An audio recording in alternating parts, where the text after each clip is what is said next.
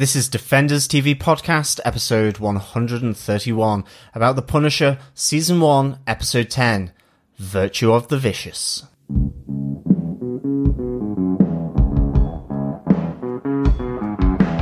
I hear a lot of people saying the blues, the blues, but I'm gonna tell you what the blues is.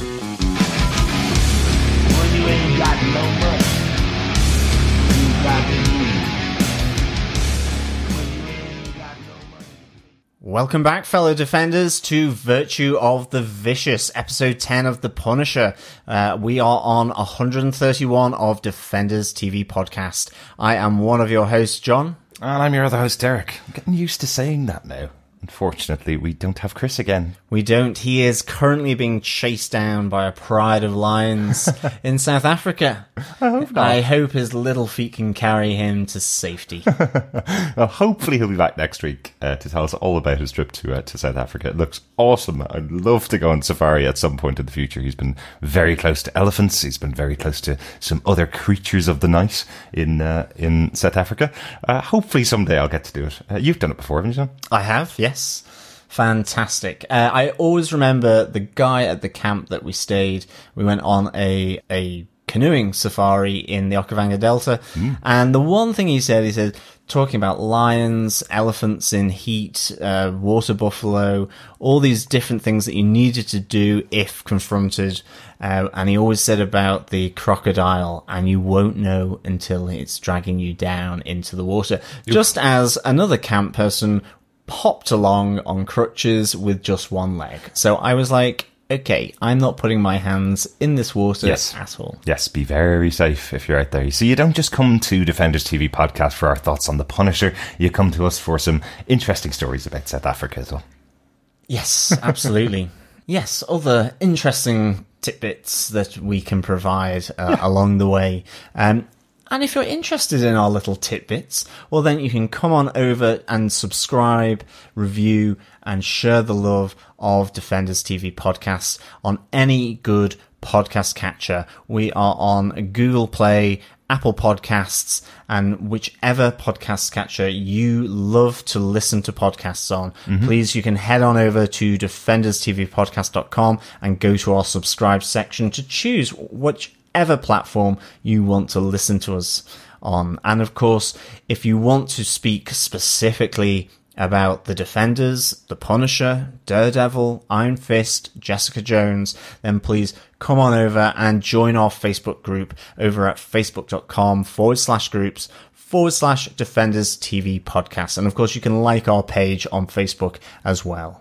And there's only three episodes left of our Punisher coverage after this episode. So if you want to get any thoughts into us, just make sure you send them into feedback at defenderstvpodcast.com. And you can record a voicemail for us over at defenderstvpodcast.com. If it's about the full season for our final episode, just say that in, in your opening sentence and uh, we will discuss it on our final episode, episode 13, coming up in the next couple of weeks. Yes, come on, put those New Year's resolutions into action and send on over to us a voicemail. Absolutely. And once we finish The Punisher, we will be moving on to the next Marvel movie, which is Black Panther, coming out in the middle of of February. Uh, really looking forward to that. And looking forward to that loads. yeah, yeah. Just watch the most recent TV spot trailer, which was really interesting to see. A bit more storyline for the character. This looks like it's essential viewing before we get to uh, Avengers Infinity War during the summer.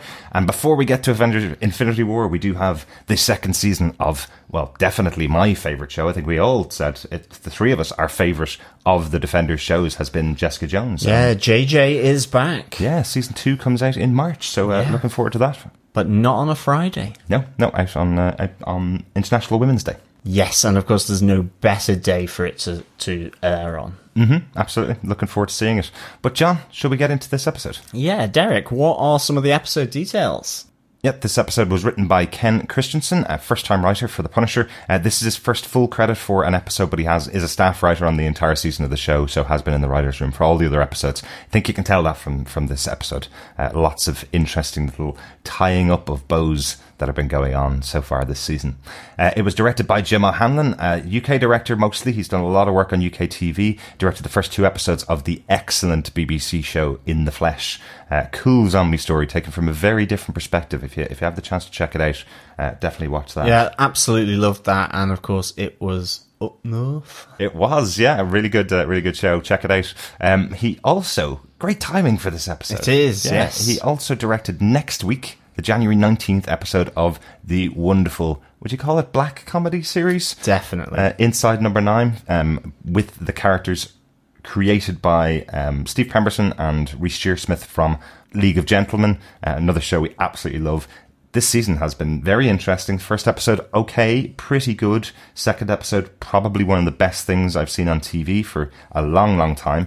Uh, and now we're coming up on the third episode, Once Removed, which is out next week, directed by Jim O'Hanlon. So we've chosen a really good week to do this episode. Yeah, definitely. Uh, and Jim does not disappoint uh, in this episode either.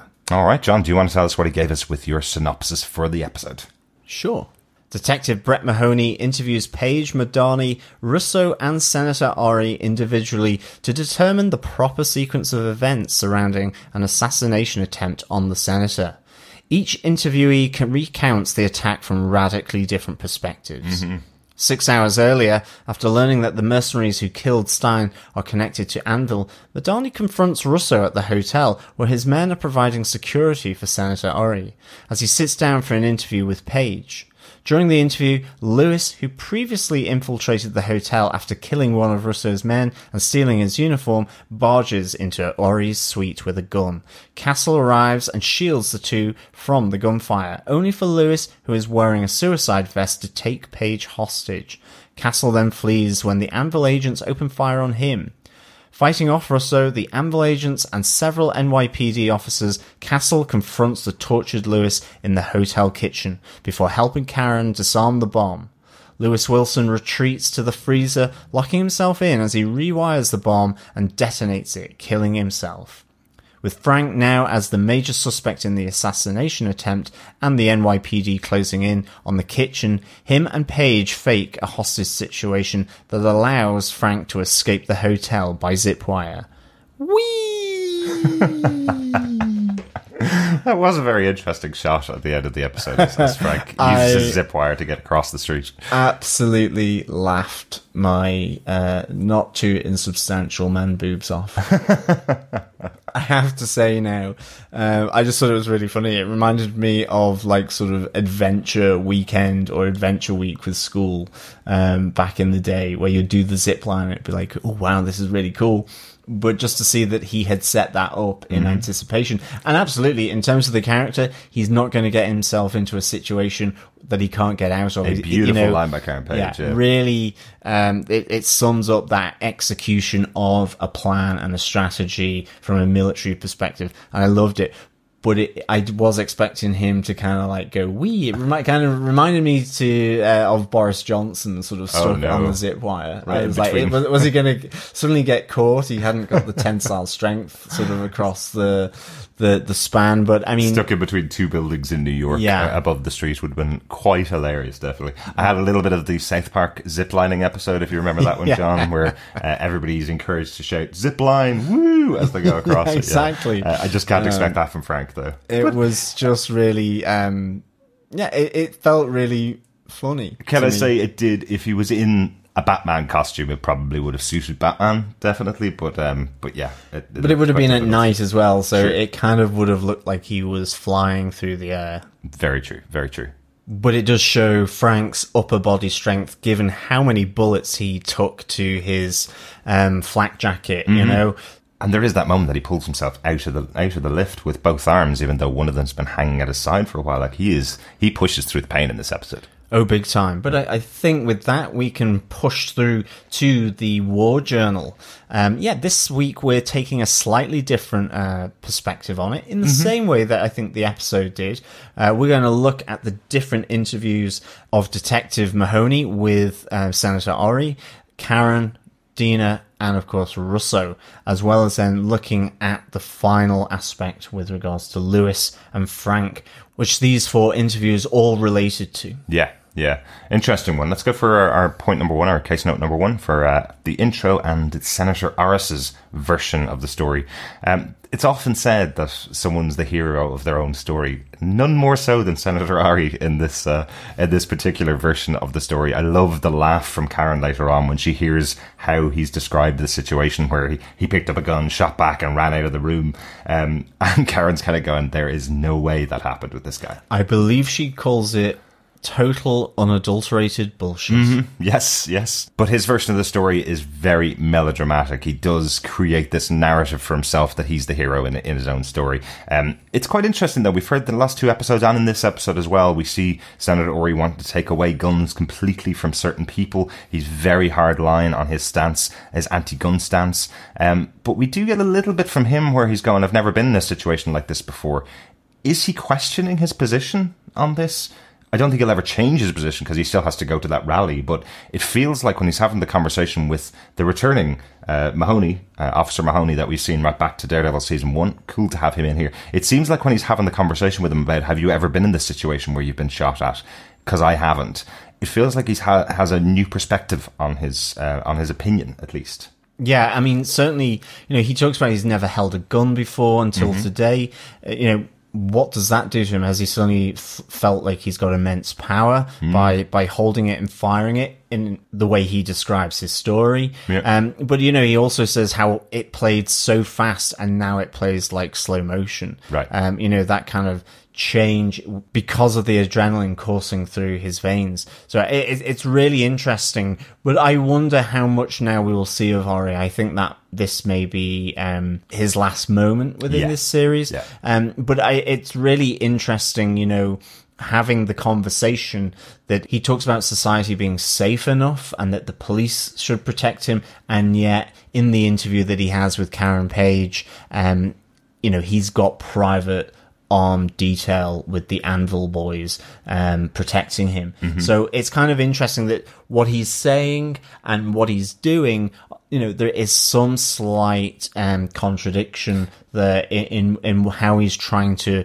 you know, run that narrative. Yeah, and that's definitely on purpose in the in the in the show. It's interesting that he did say pretty much exactly what we said last week that our kind of position on gun control is we don't have guns in Ireland, the UK.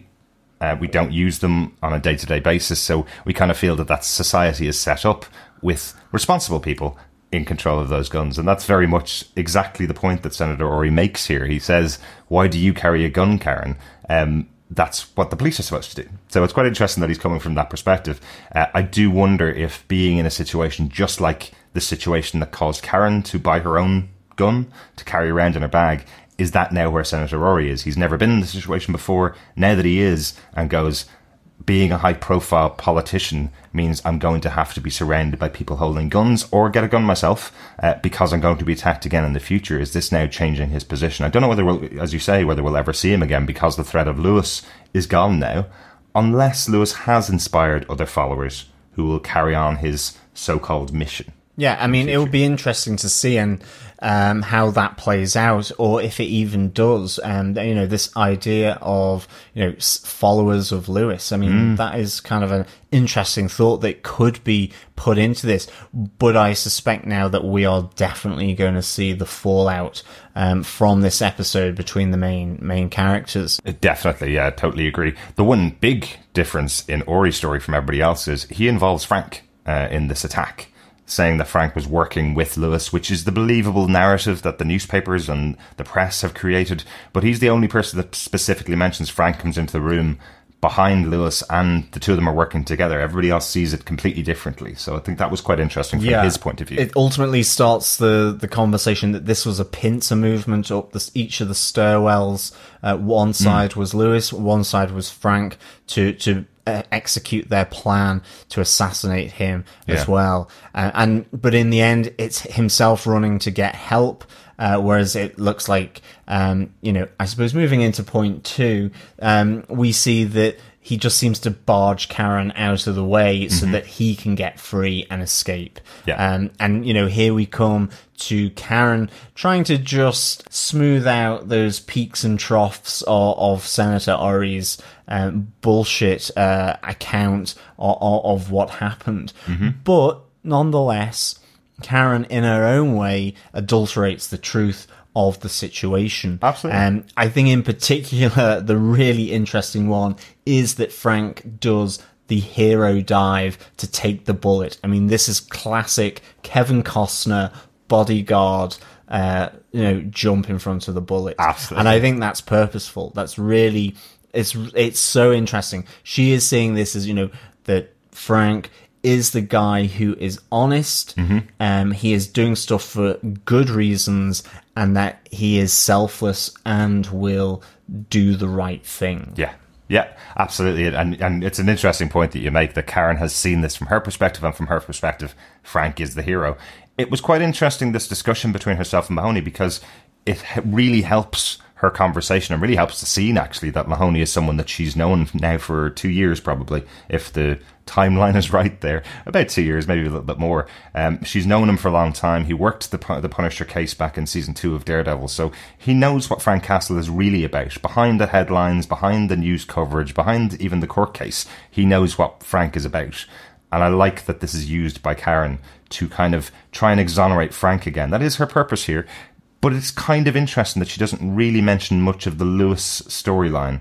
Uh, doesn't really mention much of what Lewis did when he came into the room. It's very much she's standing in front of Mahoney and going, drop this bit about Frank and focus on Lewis because he's the only one here that's the bad guy. Yeah, I mean, she really focuses on and pleads that Castle is not a terrorist, and and really that you know if it wasn't for Frank, um, her and Ori, Senator Ori, would be dead. Yeah. um, you know, so it is total um, the hero moment of Castle here, and again trying to in some ways bit by bit.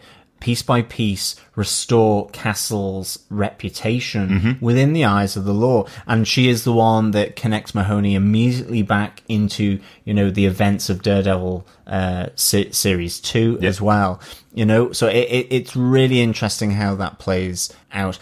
But I think you get the sense towards um, the end of this episode when Mahoney is with Karen that he knows that she is effectively bigging up Frank here. Because, Yeah. as you say, he, he- she is completely ignoring uh, Lewis, um, really, within the story that she's trying to say. I like the reasoning that Mahoney gives for that is that she's writing her column. In her head, she's already writing her story for the front page of the news the following day. And Mahoney's kind of going, I'm trying to investigate it. I don't want to read it on the news tomorrow. I want to hear it from your lips right now in this room. So I can do my job and I can investigate. And Karen is kind of keeping back some of those details so that she can write her version of the story. Like nothing better than a journalist to be right in the center of an, of the action. You know, I, I I do like that answer is given as to why she's holding back some of the details, even if it's not true. Yeah, and I mean Mahoney here is saying, you know, just give him up. Give us the information that you know about Castle. And you know, he he's really almost as well saying that to some extent she could be considered as uh, in contempt of, of any investigative procedure that the NYPD or even if it was in some way brought to court because she is not uh, giving away any information. She Sure. is withholding info, or he feels that she is. And, you know, her response back is, if Castle's a terrorist, I'm just a victim, that she would play it in, in that way. And I, I think it's really interesting. And I think this moves us on to point number 3 that with, with Dina Madani and her story, you know, there is that moment where, um, Page and, and Madani cross paths Yes, here. yeah. And it is a really nice moment where she confronts Karen that she knows, Madani knows that Karen lied to her in that um, office at the Homeland Security Agency Mm-hmm. when she asked Karen whether she knew that Frank was alive and where he was. I thought that was really interesting. And uh, the, the comeback from Karen is really good. Well, we both knew that he was alive. Exactly, yeah, You know, yeah. um, it wasn't just me. And I think that does lead to a really nice moment with these two ladies as well, where they go, and Frank has saved both our lives. Mm, you know, the idea that Frank pulled Madani from the, the burning car crash and, and the wreckage of it.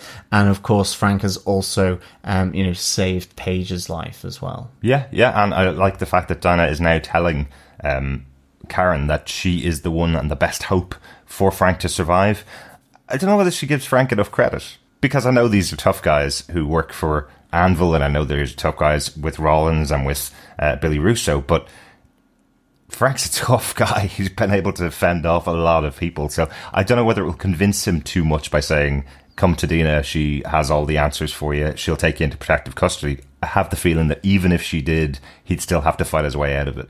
I mean, I think the great thing about that moment where she hands Karen the card and and says that is that is a reflection of her conversation with her uh, boss at Homeland Security, were effectively, you know, that conundrum is that he is one of the two people, along with um, Micro, that can absolutely provide the truth behind what happened in Kandahar and with Operation Cerberus about Rawlins and, and the bugging of her office. Yeah. All of that, which she tells her superior. Um, and so it'll be interesting. Is he a good or bad guy as well? It'll be interesting. He took that bug. I'm kind of like going, you know, maybe you should have kept hold of that, uh, Dina. Yeah. But nonetheless, it's a reflection of that conversation where, you know, he points out to, to Dina that you now need to try and keep alive one of your key witnesses that everyone else is trying to hunt down. Yeah,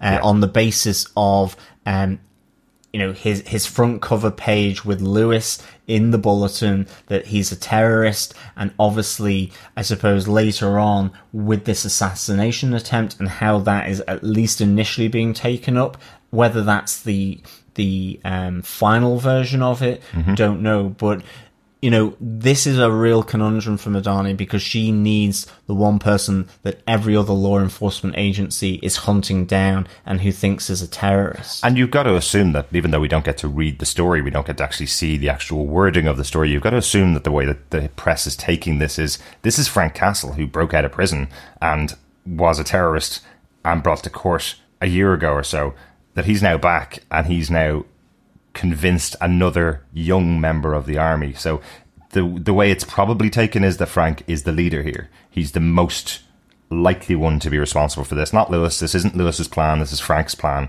I would say is the way that they're going to take this in the press. So, of course, if you are in the NYPD, it would be a much bigger collar for you to get Frank and not Lewis. If you lose Lewis, hey, who cares? He's just one young kid. If you get Frank, you get him on all of the previous things that happened. You get him on the court case, you get him on the breaking out of prison, and you get him on this. So, um, so I can understand why Mahoney's pursuing it, but it is. I love the fact that they've used a character that knows Frank and knows what happened in the past. It's not just some other detective in the NYPD who doesn't know anything about Frank.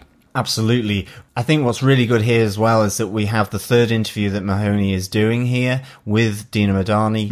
Um, and it's the third version of the truth of what happened. And, I, you know, Madani herself is lying here as well. I think initially, I think there's a bit of a, a, a pissing contest between the fact of, um, you know, Madani as Homeland Security. Why is she being called in? Why is she there? You know, Mahoney wants to know, and he is NYPD. And I mean, t- to the point where Madani is quite, look, here's my badge, I'm going to leave now. You know, I mean, she kind of pulls, uh, uh, you know, my agency is better than your police force to an extent. A little bit. But ultimately, you know, what happens on in that stairwell during um, the the sort of fallout of the assassination attempt, she absolutely covers up um, uh, from Mahoney. She has had a truth revealed to her here, um, which she is the one that wants to pursue it, and she's not going to allow any other law enforcement agent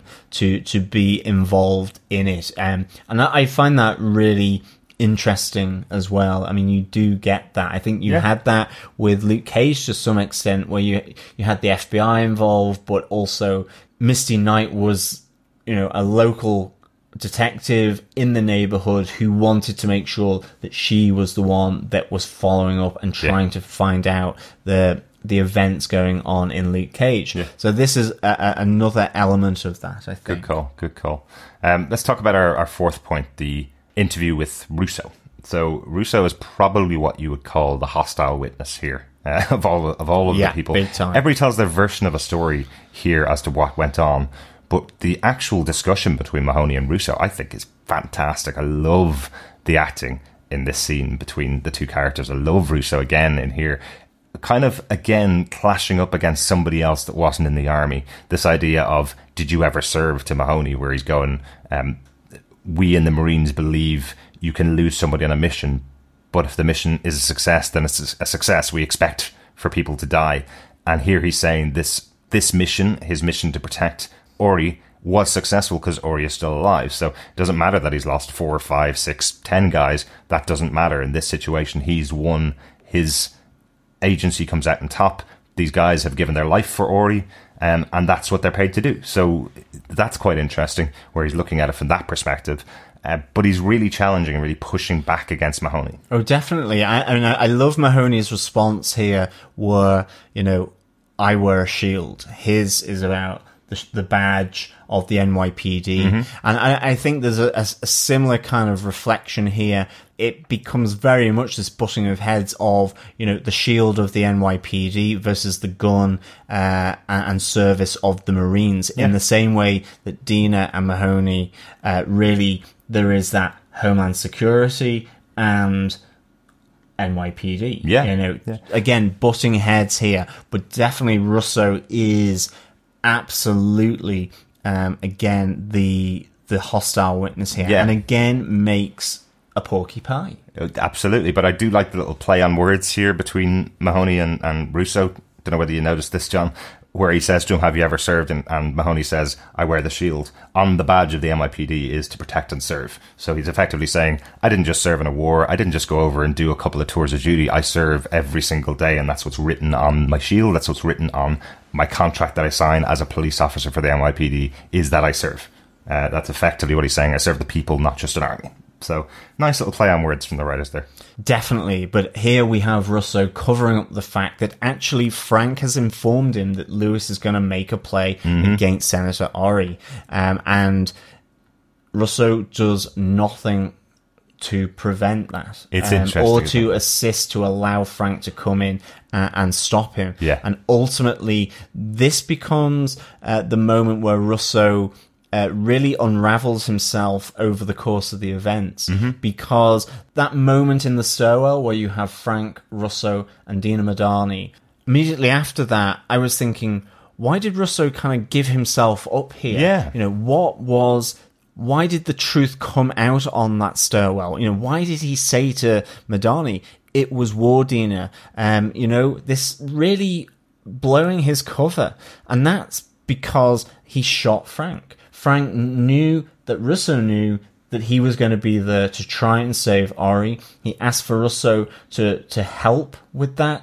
And in the end, Frank finds that it is Russo that has just shot at him Yeah. in the stairwell under the pretense that he's trying to protect uh, Madani. Love the reaction of uh, Yeah. of Frank to that shot, just as he as he realizes that's Bill, that's Billy Russo, his friend, who has just spoken to him on the phone earlier on that day, saying, "I can protect you, Frank," and now is taking a shot at him and won't stand down. It's a great little moment. That whole moment on the stairs is, is, is fantastic. But there's a couple of moments throughout the episodes, two specifically. One after the conversation with Frank on the phone, and this moment with Madani where he reveals himself, where you get that really cocky smile from Billy Russo.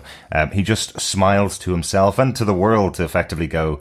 I am pretty evil here. Um, I do I do understand what I've done here, and I believe I'm in the right. I think the the smile after the call with Frank, I feel that that's because he believes in his anvil men and thinks if he can lead Frank into that room and let Frank think that he's on his side, that his men will get the shot and kill Frank. Definitely. Um, he's set up this whole operation in the hotel that if anybody comes into the hotel, they will be taken out by his guys. Anybody that, that shouldn't, that doesn't belong there will be taken out by Anvil. So I think he feels a bit overconfident in his own men.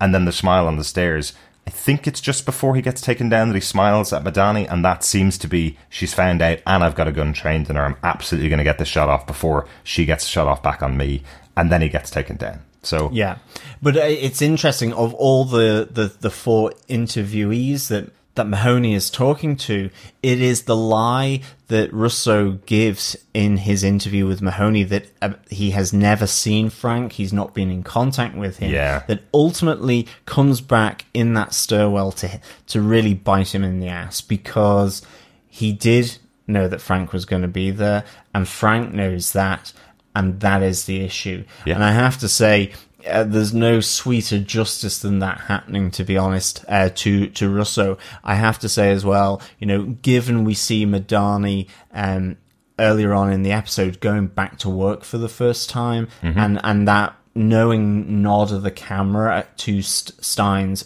old desk, Yeah. I absolutely love the fact that when they're all getting arrested by the NYPD and Frank's making his escape, uh, Dina turns to him and says, "You're going to wish you shot me." Oh, yeah. Um, you know, she's got the fire in the eyes now, and that's going to be pretty special to see that retribution. I think. Absolutely. Can I ask just one question about the about the stairwell? Again, I've I've only held a gun when doing practice on uh, on a uh, gun range, but what I've been told is you never put anything in front of a gun after it's just been shot because it gets quite hot. Um, is what I've always been told. There's a moment here where Frank walks up to Medina directly after she shot the bullet into the stairs and puts the the gun directly to his head. I was waiting for him to move away from it and see a big burn mark on his head afterwards. Is that would that be right, John? Would that be? your- Don't know. To your be experience? honest, no, don't know. Never put a gun to my head just in case uh, someone's finger uh, slips or something like that. You never want to do that. No, absolutely. I, but I, I think one final thing with Russo is, you know, Madani has her suspicion has been raised about at least Anvil. Mm-hmm. Um, you know, Russo makes the the pleading case that you know he hires these people; it's nothing to do with him, but that the files on the four men that were shot in that sting operation Yeah. do show that an affiliation with Anvil, and it's all of them. So her suspicions, you know, do get raised here Yeah. uh, for at least Anvil, but there is a bit of a. I really liked the acting in that moment where she and Russo are talking in the lobby of the hotel mm-hmm. because she really does l- look across his face, trying. You know, you see her trying to analyze it. I just thought it was so well done. Yeah, it's kind of a, a have I been wrong about you all this time? Even though we've been in those really close moments for this many episodes, even though they've been this close, could she have been wrong about them this long? And there's one other person that doesn't get to be interviewed by uh, by Mahoney, obviously for obvious reasons, as we see as the episode fully plays out. I really liked how this episode played out. I must say, I didn't, you know, the the surprise, I suppose, of, of how it all ended. Um, but there's Lewis, obviously. You know, there's there's this character of Lewis who's finally reaching the crescendo of his storyline. Um, but it all starts out with him going over to one of the Anvil guards at home, shooting him through the door. Nice touch that he's using the bulletin uh, to cover up his face and shoots the guard through that uh, because of how angry he is at uh, the bulletin for what they've done and how they've changed his story and how they've twisted what they did. It's just a nice touch because it just shows how angry he is at Karen. Uh, I'm surprised he didn't put a bullet in her head the minute he arrived into that room because it does seem like a lot of his aggression is about that Karen has taken a side and it's not the one he expected or wanted her to take, but now she's an enemy. I expected for him to just kill her, take her out, and then take Ori as the as the uh, captive, and then set his bomb and his plan in motion. But that's it. That's an interesting point because I actually did feel that Lewis going in there, it was just going to simply be bang bang and you're dead. Mm-hmm. And I really felt that both for Senator Ori and for Karen, he completely hesitated. Yeah. I don't know whether, as you say, did he intend on taking a hostage? I'm not too sure that he did. Um, you know, he is wired up, and maybe that was a backup play. Did he intend on on doing that in that way? For me, in, in looking at how he executed the, the anvil guards and, and going bursting in there with the stun grenades uh, and the explosives to break down the door.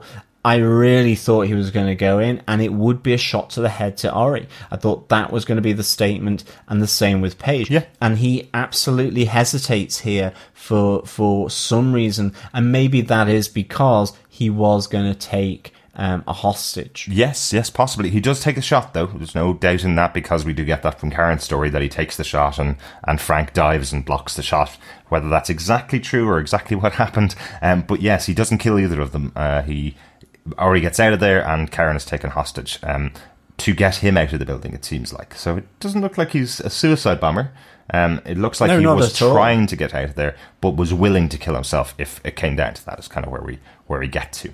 Yeah, and I mean, ultimately, we find him there in the kitchen uh, of the hotel, Oh, yeah. holding Karen hostage. Um, you know, with a, a release detonator, so that if he's shot, it will release and explode. Um, and it, it's really, um, it's actually really quite upsetting. You know, he finds himself, in a sense, cornered as far Yeah. as he's concerned. Um, and he starts recounting it's ruinous to run from a fight, wait for support, you know, wait for support. And he, he's kind of recounting all this. He's trying to, you know, he'll get support from the army.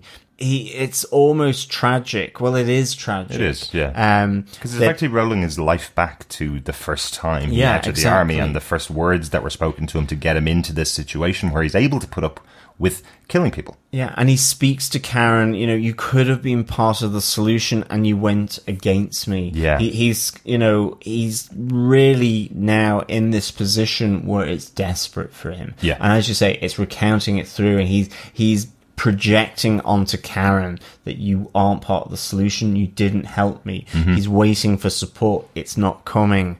You know, it's ruinous to run from a fight to to get himself perked up so that he can fight because he is in a kitchen with nowhere to go Yeah, yeah. with his hand on, a detonator that if it releases he is going to blow up Yeah.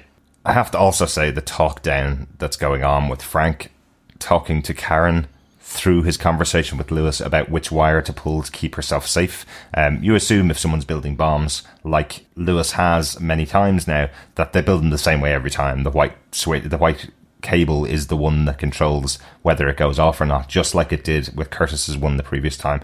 I like how it's done. I love that Karen saves herself effectively in this situation because Frank has been able to give her the information that she needs to get herself out of the situation. Uh, I just think it's really smart. It's very, very smartly written and very smartly played between the two characters. Yeah, absolutely. I, I really enjoyed how uh, Frank was using his conversation to really um, tell Karen, get the white wire, you've got a gun in your bag, and ultimately it works out. Um, and but Lewis retreats into the pantry, the locked pantry or the freezer. Um, and uh, yeah, it, it's it's really interesting. You know, was Frank trying to talk him down or not? There, I mean, um, It feels like in that scene because it was it's a very intense scene, but you're right. It does kind of feel like Frank is saying, "Go ahead and do it" uh, to him, um, which is kind of a Punisher thing to do, I suppose. yeah, absolutely. Um, it, it feels like something that the Punisher would do. He wouldn't kill him himself, but if the guy's willing to take himself out, well, go right ahead. No skin off Frank's nose, and then that problem's out of his way. Yeah, but I mean, unfortunately, it is the tragic ending Yeah. of uh, Lewis Wilson's life. Um, you know, he's he's gone down a, a course of, of action that has led to him being alone in a hotel freezer or pantry, wiring himself up to explode. I think one of the saddest moments as well, I think, that really makes that hit home um, is the fact that, you know, when him and Frank are talking, Frank says, think about your father. He's going to have terrorists written on his house.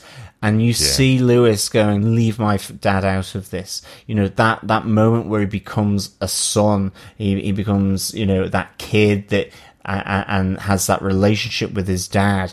And it all just feels so really um, tragic, and it, it, it was it's really quite powerful. But ultimately, Lewis goes boom in the pantry. Yes. Oh, but it, like it's it's a tough moment to watch, and as you say, that moment where Frank talks about his father is yeah probably the most difficult moment of that with Lewis because it feels like he hasn't thought about it, despite the fact that that's exactly what happens to the family members who are left behind after something like this situation. Um, it's a fabulous scene, though. Yeah, Yeah, really. it, it is really good. Yeah, really sad. But yes, Frank escapes by using Karen again. Um, Yeah. Can I ask a question? Because I think there's a problem here in the episode.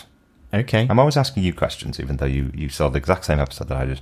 Um, so Karen shoots Lewis in the foot yes. with her gun in her bag. Yes.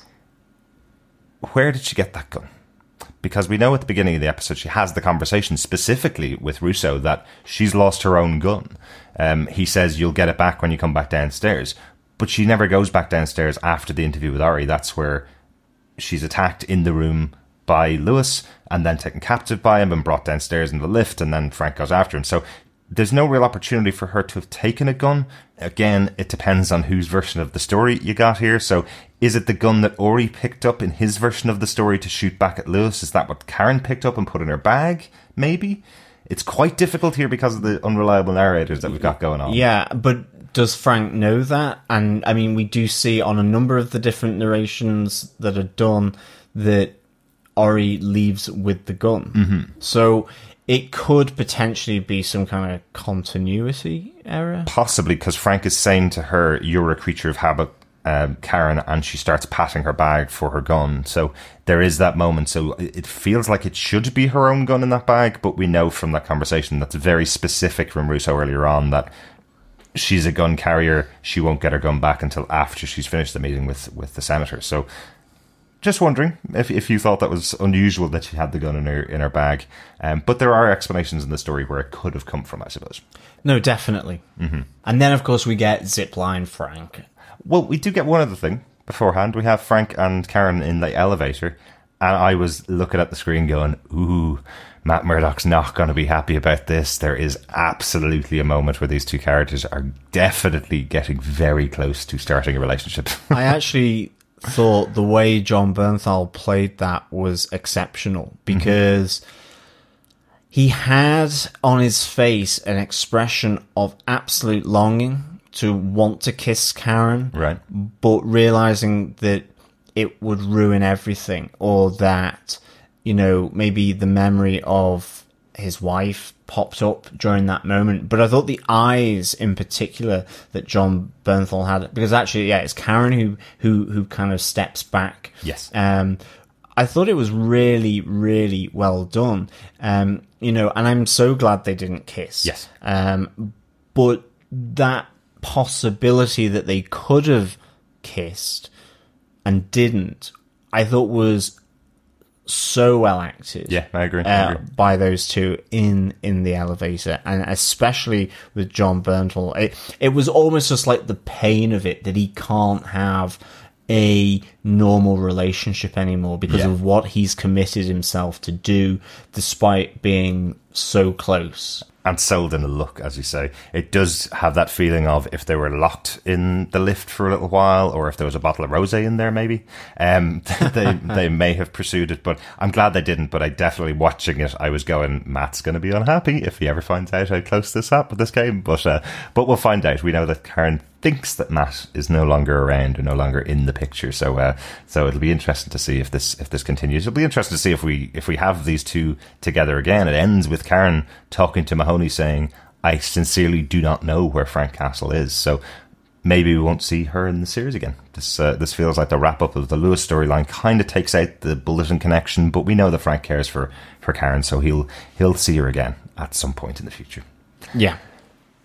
No big notes for this episode, but I do kind of think this is the most Punisher like episode of the show. We, I know Chris had mentioned a few times, uh, and we talked about this before we recorded, John. Um, Chris talked about a few times that the show doesn't have that many Easter eggs for comic books in general or for particular storylines, but this feels like the most comic book Punisher we've seen really uh, in the show. He's able to cover himself up and get into this uh, this building to take out his target like Lewis, and able to find his way out at the end with his zip line. Um, but he's also able to do some quite incredible things, as I say, being able to pull himself up on top of the lift with one broken arm or one arm that's been shot. Um, that's quite quite a significant Punisher type move. Uh, you'll never get this guy down. The moment where he sta- has a standoff with the Anvil agents, with uh, Lewis and Karen in between them, and the minute they walk away, Anvil pull out their guns, shoot him. He rolls across the floor, grabs a body of a of a downed Anvil agent, uh, and drags it behind him as it's being shot to protect himself. Like these are all Punisher moments. They're not just moments from drama shows. Like he takes a lot of bullets in in this episode. Mm-hmm. Like in that elevator at the end, I was kind of thinking, how is he going to pull himself up? Yeah. How, how is he going to take hold himself up on the zip line? Yeah. You know, um, like he takes a lot of beating, a lot of punishment, um, and that is very much Punisher Yeah. as well. Yeah. You know, and he has this that strength to overcome the pain because of that bullet lodged in his brain. Oh yeah, that's the bullet hole that was revealed in his uh, the X-ray in season two of Daredevil. Yeah, absolutely. Yeah, interesting, nice, no, good memory, John. Good memory. On that note, I think we need to get on to our defends for the episode. Um, John, do you defend the tenth episode of The Punisher, Virtue of the Vicious? I do defend this episode of The Punisher. Uh, I would give this five zip lines out of five. Oh, yeah. Um, I really love the the four different narratives of the events that go down in Senator Ori's uh, hotel room. I think it's really interesting. I love the fact that each one of them, in their own way, for different reasons, provides a lie, and of, of which one really comes back to to bite them on the ass, and that's Russo. Um, I find it an interesting way that Russo uh, is revealed to be one of those bad guys from Kandahar, but uh, I love the fact that it is predicated on his lie to Mahoney about having seen Frank. I think it's really good. I think there's a really good wrap up of a, a number of different story threads, uh, in particular the Lewis one. Oh, yeah. Um, and just how tragic that is. Yes, it's extreme, um, but these extreme things um, have happened, and I think it's a, a really good way um, from having seen in the previous episode, you know, that mirror of Lewis as a as a as another different version of how Frank could have gone, Yeah. uh, and, and what he's doing. Uh, to see here that those final moments uh, are between Frank and Lewis. I think it really um, Lewis that moment where he says "Don't talk about my dad" is massively um, heart wrenching, to be honest. Um, especially given that he then goes um, and and blows himself up, especially after recounting all the stuff he's been taught in the army. Um, it was it was pretty tragic that, uh, but I really liked it, and I absolutely loved the kahunas that Dina Madani uh, shows here when she stands up to Russo to say, you know, you should have shot me. Uh, you are going down. Uh, I like this, and I'm really excited to see how this pushes now into the the final three episodes. I mean, for me at this moment in time, I really don't think th- uh, the Punisher um, has had a dud episode. Um, you know, okay, episode one was very much an opener and Yeah. uh, very standard, but I think you know we have to be mindful that not everyone knows about the Punisher. It's a nice introduction, uh, but I'm really excited to see um, episodes 11, 12, and 13 as we move towards the end here. And I'm wondering, will, at least for me, the Punisher break that duck that um, Chris has always said about having that lull moment within these 13 episode series? Um, I personally don't feel that that's really happened yet. Um, I've been absolutely hooked on uh, the way these stories have strung together through the series, and then how in a particular episode, like this episode 10, you have that really nice um, structure to the episode of the four different narratives, and yet ultimately going, well, which Frank do you want? Almost to an extent, terrorist Frank, hero Frank, um, doesn't exist Frank, and doesn't exist in an evil way Frank. You know, Madani trying to protect her case, or Russo trying to make sure he gets his kill or, of of Frank. So I absolutely defend this episode of The Punisher. Derek, do you defend Virtue of the Vicious? You had a lot to say there, John, uh, and I don't have a huge amount more to say. This is an excellent episode of this series. I had a chat about uh, this kind of point of the uh, of the season with uh, one of her friends over on over on Twitter, uh, Lauren Galloway, the other day, um, where she feels that a lot of people have slept on this series. A lot of people haven't watched the series because nobody's talking about it. Um, that is the challenge with a lot of the Netflix shows that people can watch it in a day and then they just won't talk about it again. This does seem to have slipped under the radar a little bit, but I absolutely feel this episode and the last couple of episodes, there's some Emmy winning performances in here. There's some fantastic moments. Jon Bernthal's killing it, and I'm so sorry to have lost Daniel Webber as an actor on this show, but it's very important that his character uh, of Lewis gets to this end point before the series ends. It, it can't you can't have had this big of a climax in the final episode of the series as Frank's taking down his other enemy in the show. It's good that it's come this way. It's good that it's filled up the middle of the series. And as you say, John, over and over again, there's been wonderful episodes in the show. Um, what I love about this episode is the change of structure. You can't do this every episode, of course, uh, but I love the change of structure here where you have four different perspectives trying to tell one person who's just looking for the truth and none of the four perspectives are correct or are telling him the truth. All of them are unreliable narrators. All of them are trying to protect themselves in the situation, or in the case of of, uh, of Senator Ori, taking the opportunity to make themselves look like a hero. You know, uh, I really like those ideas. I really like how it, how it came off in this episode.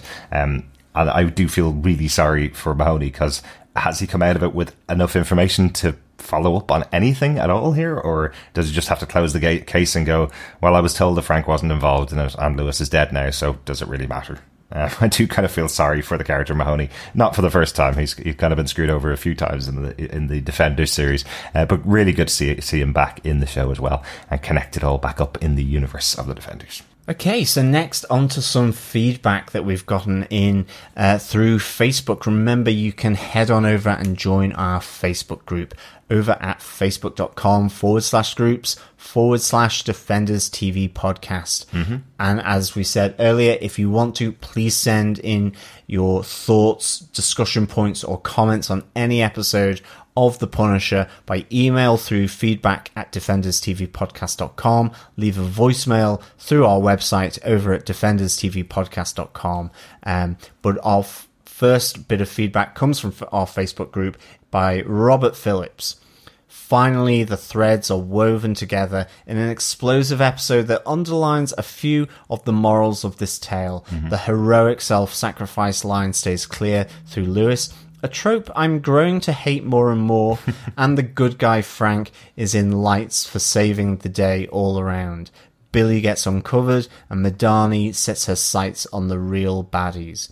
Really good talk down scene again with a trio and a bomb. I particularly like the way Karen saved herself despite being damseled by the terrorist. Very true. But where next? Can Frank find Micro and cook up a plan to take Rawlins down? Can Madani destroy Russo without killing him? Can the rule of law return to New York for just one episode and the baddies are arrested and tried? This episode a week thing is a killer now. We're so sorry for that, Robert. Uh, thanks so much for your feedback. As always, great to, great to hear from you. It's tough, isn't it? Uh, this is probably the longest we're going to spend on one show, uh, just because of the situation, just because of when it was released, and with with the holiday period, and with a couple of holidays for for some of our uh, some of our hosts. So this is the longest we've spent with a show. I'm really enjoying it. Uh, you know, if, just like the way I watched Homeland when it came out first, or the way I watched Lost. It's a week to week show for us now. Um, at the first time we've done it, we used to have two episodes a week and start off our show with three or four episodes out in the first weekend. It's probably a little bit long because we know that the tail on it's not like that for a lot of people, but we can see from our downloads that people are just joining us now and have watched the first four or five episodes over the Christmas break. Yeah, I mean it's really interesting. We have taken the Netflix model of, of the the series dump on a given day, and we've turned it into the the the new Netflix experiment, which is Star Trek Discovery, by going week by week. Yes. It, it's kind of really interesting. Um, you know, the two different approaches that Netflix are taking here. I'm totally with you here, Robert. The episode week by week really is a killer. Um, I suspect you may be one of the only listeners that is doing it week by week. H- however, I am sure most people are already through the 13 episodes and are maybe now watching it again, possibly. Um, but certainly, yeah, it, it really is a killer. Well, what I do like about uh, about the podcast is that at some point in the future, there's going to be people that will come to the show for the first time. So, uh, so it's good to be able to cover these each just one episode each episode that we discuss. So you can pick it up whenever you want to as you watch the episodes along. Um, thanks so much for your feedback as well, Robert. Itself, the actual feedback about the episode. I'm um, glad you enjoyed the episode as much as we did. It seems uh, you're you're looking forward to the next couple of episodes coming up. Uh, and totally agree with you. I did say it in the podcast itself that uh, I like that Karen saves herself. I like that she's not just a damsel in distress in here and saved by the Punisher. Uh, he saved enough people in the building and uh, and obviously Senator Ori by his actions. So it's nice to get, see somebody else being a bit of a hero, even if it's just saving themselves. Yeah. Just another quick piece of feedback from Jeff Charles. He says, I'm really enjoying The Punisher, but I'm not sure what purpose Lewis serves in the series. Is it just to be a contrast to Frank? Uh, Robert responded to this one as well, said, Good question. To me, I think it's a story that takes almost the same notes and plays them differently to show how it might have been with a tweak and a wobble. I think it's also an adversary for Frank that isn't an enemy to develop our understanding of his sense of honour further. And Rebecca also replied saying he's a fake Moon Knight.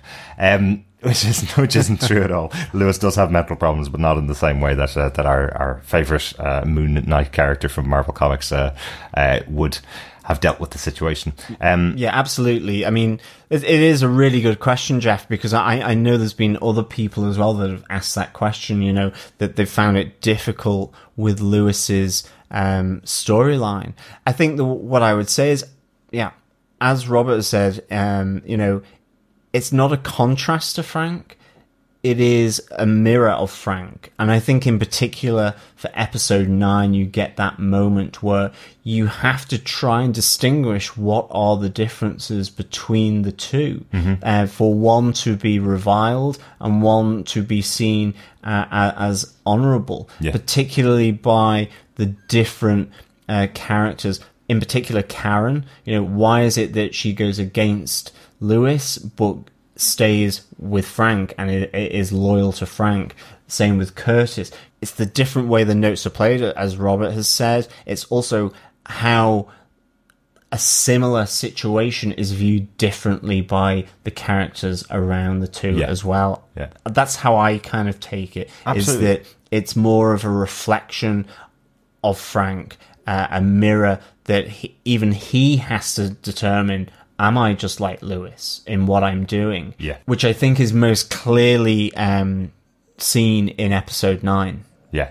Yeah, I think I mentioned earlier on in the season that the big problem, I suppose, with Frank Castle as a character is that he's not a very open character, I suppose. In his discussions, he's quite a quiet character. He doesn't say a huge amount of words. So the character was always going to be defined in this show by the people that surrounded him. And, and I think the choice of using Lewis in here is a great, a great idea. I think Steve Lightfoot, the showrunner, had a really good idea of what he wanted to get across with this show. He seems to be coming from the attitude of, we're not just making a show to have a show on, on Netflix to, to just fill up the hours to to keep people involved. We're going to make something that means something in the future and can be talked about. Uh, I'm delighted to be able to talk about the show the way it's been put together, and I love all these different perspectives of people that have come back from war and the impact that the war has had on them and the impact that their time serving the country has had on them.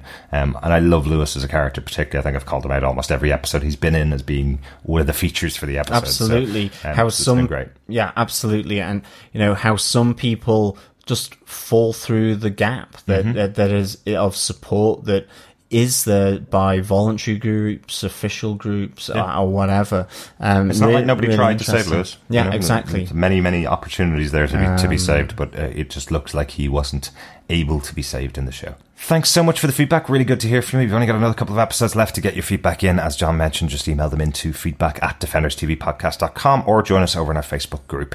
And we will have a- a new episode out every week for the next couple of weeks. Absolutely. And please um, subscribe to the podcast, rate us, leave a review on any of your favorite podcast catchers. 2018 is all about sharing the love of the Defenders and Defenders TV podcast. Sharing the podcast is really good for us, and any feedback is more than welcome.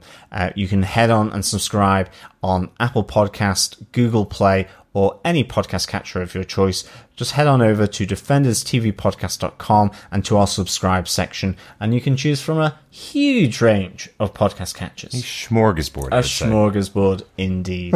um, we will be back with our review of The Punisher, episode 11, Danger Close, next Friday, the 19th of January, and then every week from then on in for the remaining two episodes. Thanks so much for joining us. We'll be back again next week. Looking forward to talking. I hope you're enjoying listening to our discussions about the Punisher as much as we're enjoying talking about them. And we'll be back with our third co-host, Chris, next week. We hope. Yes, unless he's been devoured by a meat eating rhino. Oh dear. I hope. I hope not. Yes, I hope not too. um, as always, it has been a pleasure speaking with you. Yes, Thanks, John. yeah, absolutely. And with our listeners, obviously. Okay. And uh, yes, I'm off to go.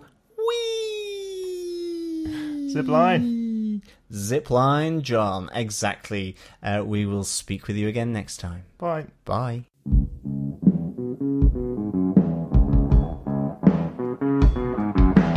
I hear a lot of people saying the blues, the blues, but I'm gonna tell you what the blues is. When you ain't got no money, you got to use